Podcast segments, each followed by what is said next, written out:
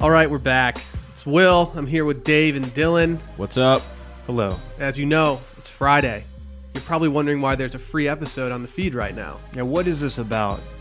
We've got news for you. This actually isn't free. It's just a preview episode. Here's a little snippet from our Patreon episode that dropped today. If you go to patreon.com slash circling back podcast, you can sign up. It's $5 a month. You'll get an episode every single Friday. But here's a little taste. What's going on, guys? It's your boy Ray checking in from Cleveland. Got a question for you, Dylan. On a recent uh, mail-in, you guys talked about what is the most alpha drink you can order at the bar. I'm wondering, is there a stereotypically uh, female drink or a super not alpha drink that you guys low-key like? Looking forward to hearing your thoughts. Thanks. I'm going to stare directly at Dylan for this one.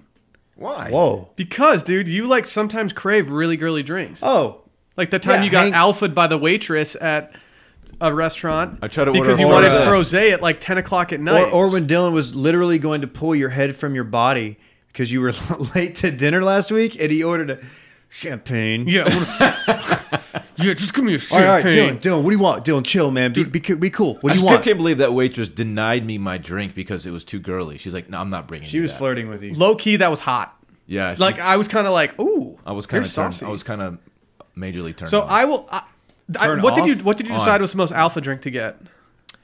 Um, I said the general rule for the most alpha drink is um, the browner the liquor, like just brown liquor. Yeah.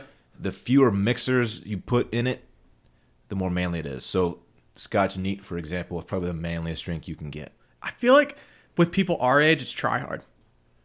I also said that. Once we're 40, I think it Legit said changes. that. When we turn 40, it'll change.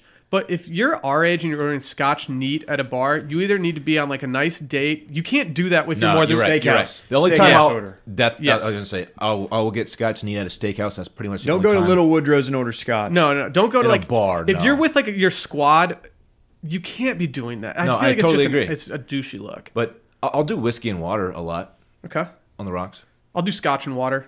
Now, do- obviously not a nice scotch, but scotch and water. like one finger of water.